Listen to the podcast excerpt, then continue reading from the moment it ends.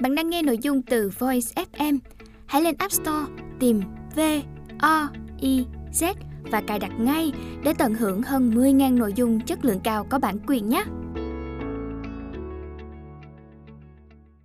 Đơn vị cấp phép xuất bản, nhà xuất bản trẻ, giọng đọc kẻ trộm hương.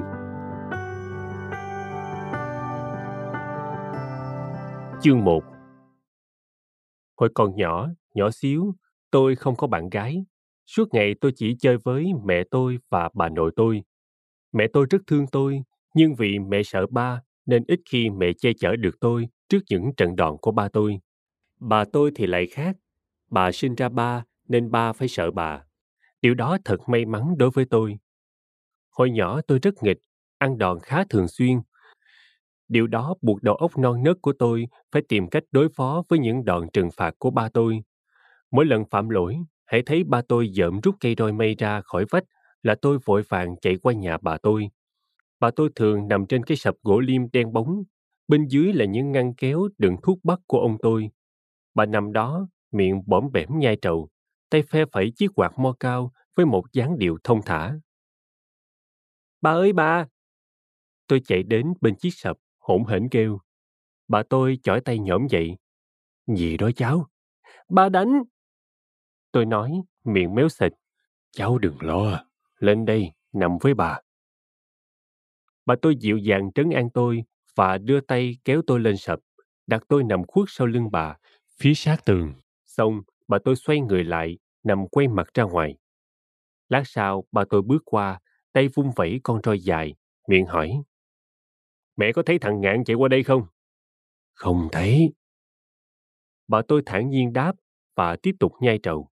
Tôi nằm sau lưng bà, tim thoát lại vì lo âu. Tôi chỉ cảm thấy nhẹ nhõm khi nghe tiếng bước chân ba tôi xa dần. Những lúc đó tôi không dám về nhà ngay, bao giờ tôi cũng nằm lại chơi với bà. Tôi nằm sấp người trên sập, nũng nịu. Bà ơi, bà gãi lưng cho cháu đi. Bà tôi không bao giờ từ chối yêu cầu của tôi. Bà vừa gãi lưng cho tôi, vừa thủ thỉ kể chuyện cho tôi nghe. Những câu chuyện đời xưa của bà tôi đã nghe đến thuộc lòng. Bà không có nhiều chuyện. Có bao nhiêu chuyện bà đã kể sạch sành xanh. Do đó bà cứ kể đi kể lại mãi những câu chuyện cũ. Tuy vậy, mỗi khi bà kể chuyện, tôi luôn luôn nằm nghe với cảm giác hứng thú, hệt như lần đầu tiên. Có lẽ do giọng kể dịu dàng và âu yếm của bà, bao giờ nó cũng toát ra một tình cảm triều mến đặc biệt dành cho tôi, khiến trái tim tôi rung lên trong một nỗi xúc động hân hoan khó tả. Và tôi ngủ thiếp đi lúc nào không hay, với trái tim không ngừng thổn thức. Lớn lên một chút, ngoài mẹ tôi và bà tôi, tôi có thêm ba người bạn gái. Đó là hai người chị con bác tôi. Chị Nhường lớn hơn tôi 4 tuổi, đầu nhiều ghẻ chốc nên lúc nào cũng cào trọc.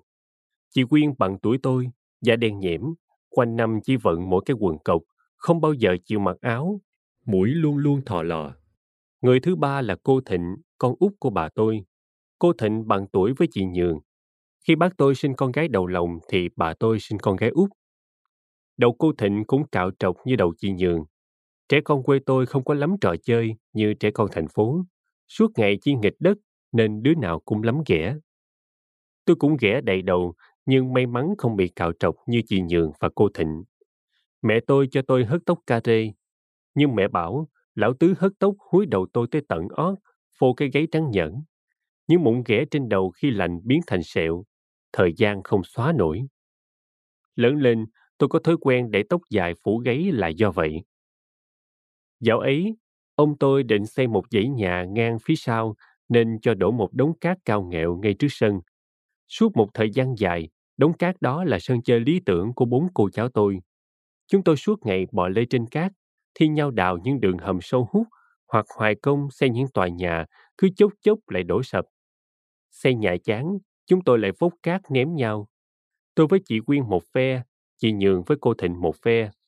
Chúng tôi ném hăng đến nỗi cát bay mù trời và chui đầy cả tai, mũi, miệng.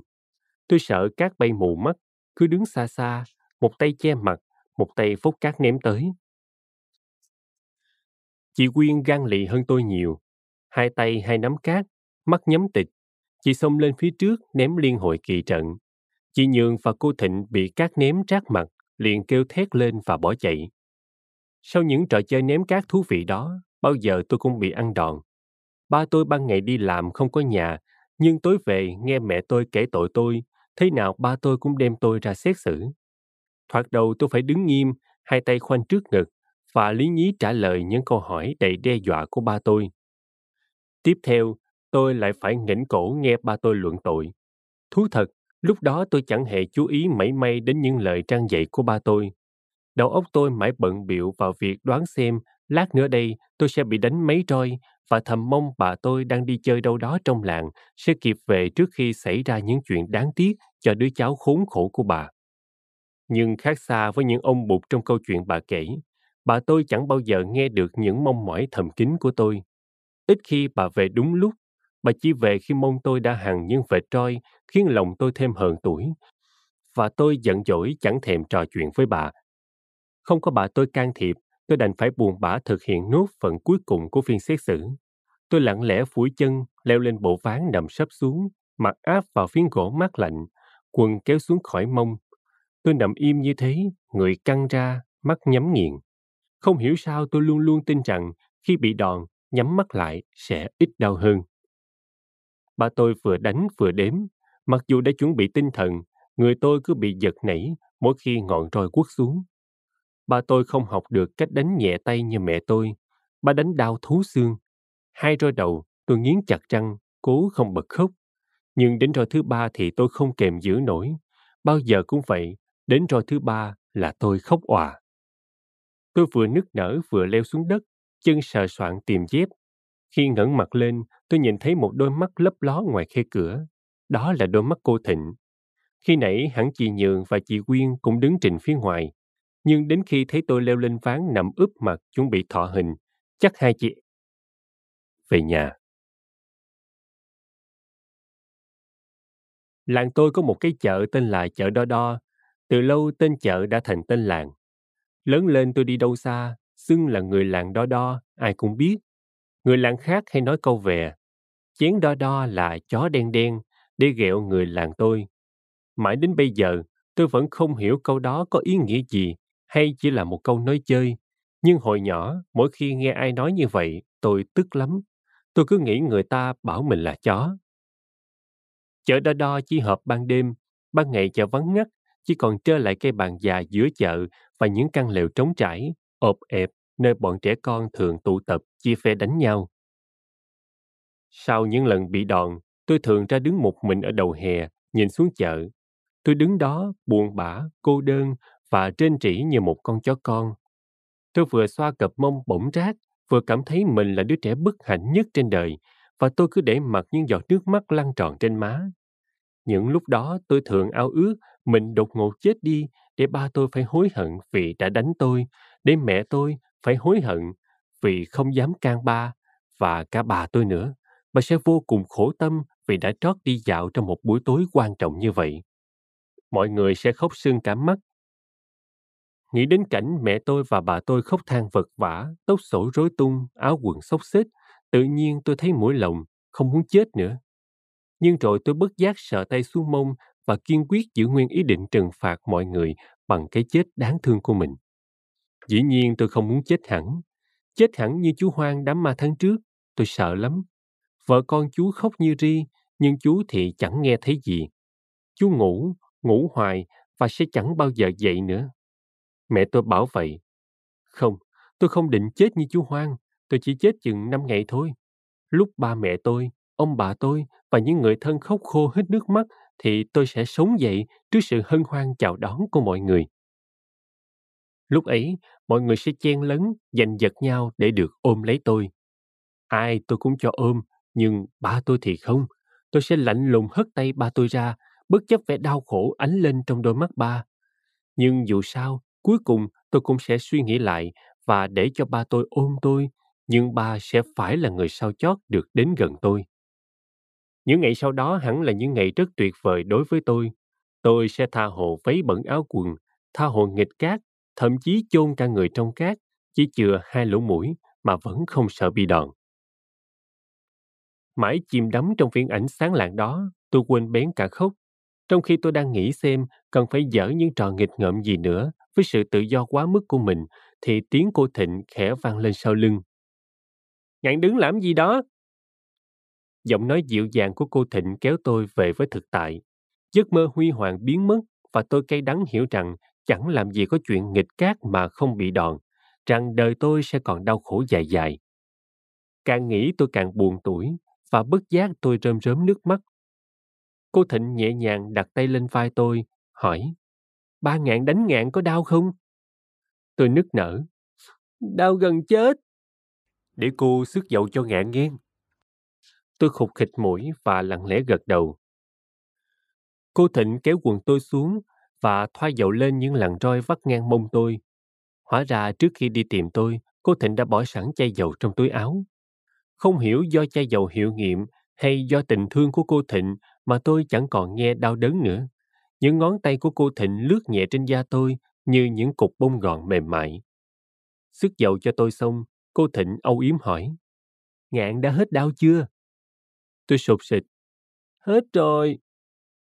Hết đau sao ngạn còn khóc? Tôi chối. Ngạn đâu có khóc.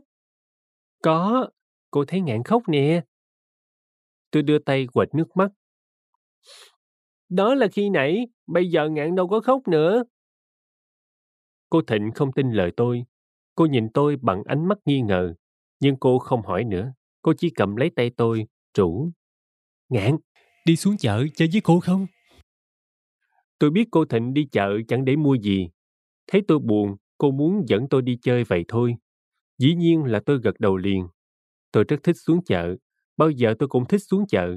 Tôi có thể lượn lờ hàng tiếng đồng hồ không chán trước các sạp tạp hóa, mê mẩn nhìn ngắm những vòng xuyến xanh đỏ, những hộp chì màu luôn luôn có sức thu hút đối với tôi và những viên bi sặc sỡ nằm chen chúc trong các hộp giấy vuông vức với dáng vẻ hấp dẫn đặc biệt. Tôi và cô Thịnh len lỏi qua những hàng cá tươi tanh nồng vị biển. Những người dân miền Duyên Hải da trám nắng, phô hàm trăng trắng ẩn. Mời chào. Sáng sớm thuyền về, những người buôn cá ở miệt biển thức dậy từ trước, vội vã xếp cá vào giỏ và thuê xe thồ đi suốt ngày không nghỉ để kịp đem cá đến phiên chợ đêm quê tôi. Làng tôi là làng núi, nhưng ngày nào cũng có cá tươi là nhờ vậy. Đi quanh quẩn một lát, tôi lại thấy mình đứng trước các sạp tạp hóa với những bà lão bán hàng giống hệt bà tôi, miệng lúc nào cũng móm mém nhai trầu. Tôi đứng đó, mắt dán chặt vào những món hàng xinh xắn và lung linh đang bày biện trên sạp, lòng dậy lên một nỗi ao ước mơ hồ nhưng cháy bỏng. Suốt thời thơ ấu dài lâu, các sạp tạp hóa luôn luôn là một thế giới lộng lẫy và đầy bí ẩn đối với tâm hồn non nớt của tôi.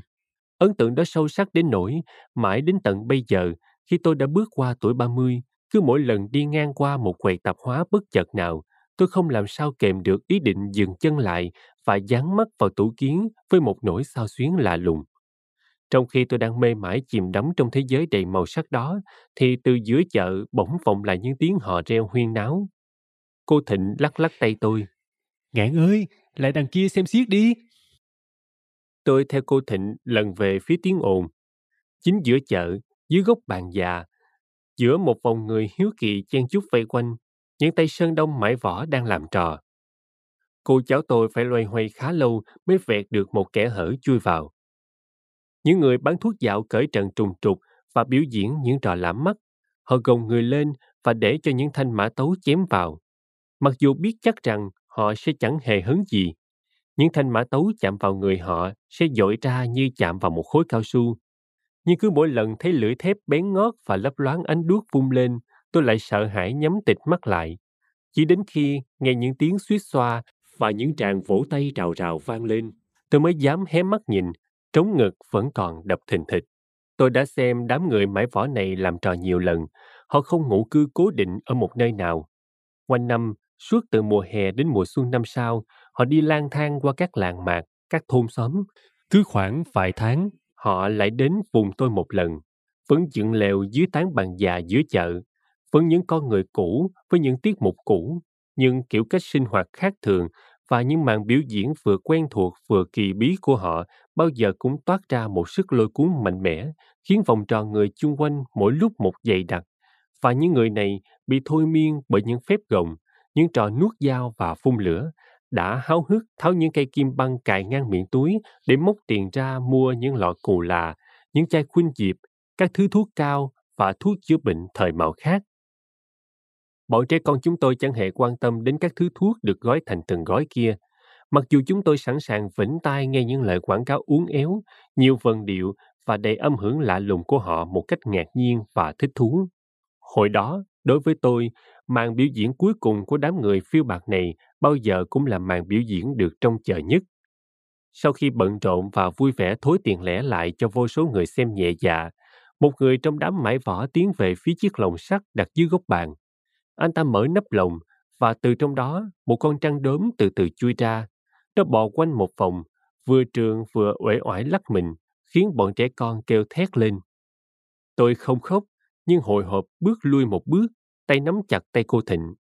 Trong lúc đó, người vừa mở nắp lồng đi lại gần con trăng. Anh ta chìa tay ra và con trăng lập tức trường lên cánh tay anh ta. Rồi bằng những động tác uốn éo, nó quấn quanh cánh tay nhiều vòng. Sau đó nó tiếp tục nhoại tới quấn quanh bụng và cuối cùng nó cuộn tròn quanh cổ người biểu diễn bằng những cú lượng mềm mại nhưng vững chắc. Tôi nhìn sững cảnh tượng trước mặt như bị thôi miên, lưng nổi đầy gai ốc, lòng pha trộn những cảm giác khó tả, vừa khiếp đảm lại vừa hân hoan. Cô Thịnh đứng coi một lát rồi trùng mình bảo tôi. Về thôi, ngạn ơi. Cô sợ hả? Tôi hỏi. Cô Thịnh gật đầu. Ừ, trông ghê quá. Tôi nói, ngạn cũng thấy ghê, nhưng ngạn không sợ. Ngạn đứng coi nữa. Cô Thịnh kéo tay tôi. Thôi, về đi, khuya rồi, bộ ngạn không sợ bị đòn hả? Lời nhắc nhở của cô Thịnh khiến tôi giật thót và không chần chờ lấy một phút, tôi vội vã bước theo cô Thịnh, lần ra khỏi đám người chen chúc, lòng đầy tiếc rẻ. Khi ngước mắt lên, tôi nhận ra bầu trời đã đầy sao, nhưng vì sao chi chít chiếm hết mọi khoảng trống và mỗi lúc một tỏa sáng. Trong khi đó, dường như có ai đã tắt bớt những ngọn đèn dầu lung linh trong chợ. Một số hàng quán đã dọn về nhà, chỉ còn trơ lại những chiếc chõng tre đang sút dần những sợi mây buộc. Lớn lên một chút nữa, tôi đi học. Trước đó tôi đã biết đọc chữ. Ba tôi sắm một quyển vở. Thoạt đầu dạy tôi 24 chữ cái, sau đó dạy tới vần xuôi, rồi vần ngược. Mỗi ngày tôi phải học thuộc một chữ. Tối, ba tôi dò lại và dạy thêm chữ mới. Nhiều hôm mãi chơi quên cả học. Tối đến, tôi chỉ biết ngồi đực mặt ra trước trang vở. Hỏi năm lần bảy lượt, thấy tôi ấp úng đáp không xuôi. Ba tôi biết ngay là tôi suốt ngày mê chơi. liền nổi đóa cốc cho tôi mấy cái vào đầu. Thấy tôi ngồi khóc trấm trước, nước mắt nước mũi xì sụp, mẹ tôi hẳn rất xót ruột, nhưng không dám lên tiếng. Những lúc đó ba tôi phạt tôi bằng cách không cho tôi đi ngủ. Tôi phải ngồi học tới học lui con chữ tôi đã quên đến tận khuya lơ khuya lắc. Ban ngày tôi đã chạy nhảy mệt nhoài. Vừa ăn cơm tối xong, hai mắt tôi đã muốn díp lại. Vậy mà lúc này tôi phải ngồi tụng lấy tụng để những con chữ khúc khuỷu kia đến sái ca quay hàm. Mắt nhắm mắt mở, tôi ngồi học khổ sở như một tội đồ.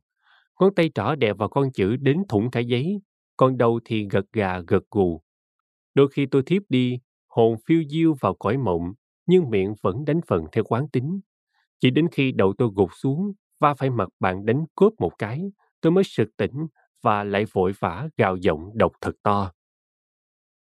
Nghe tiếng học bài EA giữa đêm khuya của tôi, bà tôi lẹp kẹp bước qua, Thấy tôi ngồi học một mình, hai mắt nhắm nghiền, đầu gục lên gục xuống đánh nhịp, bà tôi giận trung người. Bà bước vội lại bàn, cầm lấy quyển vở trước mặt tôi, ném xoạch xuống đất, rồi vừa ôm lấy tôi, bà vừa mắng ba tôi xa xả. Bao giờ bà tôi mắng, ba tôi cũng im re.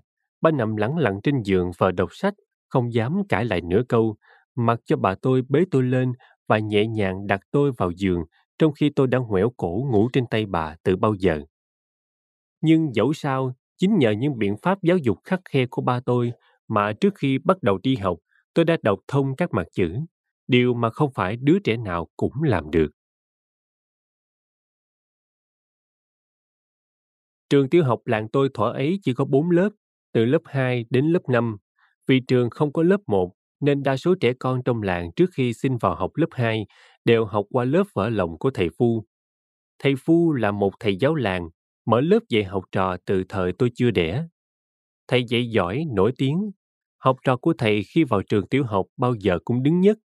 Thầy còn nổi tiếng là người nghiêm khắc, ưa phạt học trò, nên học trò rất sợ thầy, không dám nghịch. Vì vậy, các bậc cha mẹ trong làng rất thích gửi con đến trường thầy Phu. Nhà thầy Phu ở kế nhà tôi, nên trước khi cho tôi đi học, ba tôi dẫn tôi qua ra mắt thầy. Thoạt nhìn thấy thầy tôi đã sợ. Mái tóc hoa râm chảy lật ra phía sau, nụ cười lấp lánh những chiếc răng bịch vàng và gọng kính lão xệ xuống trên mũi, khiến đôi mắt nôm như lồi ra, toàn bộ toát ra vẻ nghiêm nghị, mực thước và đe dọa. Suốt buổi, tôi đứng khép nép nơi góc bàn, không dám thở mạnh, và bằng một giọng lý nhí, đến tôi cũng không nghe rõ.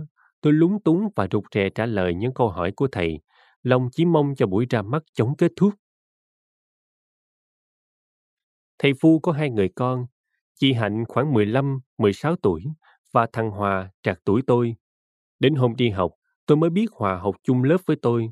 Sau này tôi còn biết nó là một thằng bé hung hãn và ngang ngạnh. Tất cả bọn học trò chúng tôi thường xuyên bị nó bắt nạt. Những trò chơi của chúng tôi luôn luôn bị cắt đứt bởi sự xuất hiện của thằng Hòa. Nó tước đoạt thẳng tay những viên bi mù u, những nắp ken đã đổ đầy sáp của chúng tôi và những sợi thun của bọn con gái, thản nhiên cho vào túi và lững thững bỏ đi. Những nạn nhân chỉ biết ứa nước mắt nhìn theo. Không phải là bọn tôi không thể làm gì được nó, bọn tôi thừa sức tóm cổ nó vật xuống đất và giả cho nó một trận nhớ đời. Nhưng không đứa nào dám đụng đến nó chỉ bởi một lẽ đơn giản, nó là con thầy Phu. Có lần thằng Toản, một đứa mới vào học, chưa biết oai thằng Hòa, bị thằng Hòa trấn lột. Toản thoi cho thằng Hòa một quả trúng quay hàm. Ngay lập tức, thằng Hòa nằm lăn xuống đất ăn vạ, chân chảy đành đạch. Tụi tôi đứng coi, sợ xanh mặt. Thế là thằng Toản bị thầy Phu kêu lên. Thầy bắt nó chụm năm đầu ngón tay lại, rồi dùng cạnh nhọn của cây thước kẻ đánh lên đó. Toản nghiến răng chịu đau, nước mắt chảy ròng ròng. Chưa hết, sau đó Toản còn bị phạt nhảy cốc ngoài sân. Trưa nắng chang chang, Toản ngồi chồm hổm, hai tay chống vào hông và nhảy quanh sân ba vòng, y như con cốc. Toản trợn mắt nhỉ, lưỡi thè ra, miệng thở dốc. Đến khi vô chỗ ngồi, mặt mày nó còn đỏ lơ đỏ lưỡng, nói không ra hơi. Trong các hình phạt của thầy Phu, nhảy cốc là hình phạt bọn tôi sợ nhất. Thế mà vừa chân ướt chân ráo vào học, thằng Toản đã bị ngay. Sau vụ đó, uy phong của thằng Hòa càng tăng gấp bội. Bọn tôi sợ nó một phép, còn nó thì tiếp tục bốc lột và hiếm đáp bọn tôi không thương tiếc. Trong những ngày gian khổ đó, tôi đã làm quen với mắt biết, người bạn gái đầu tiên trong đời.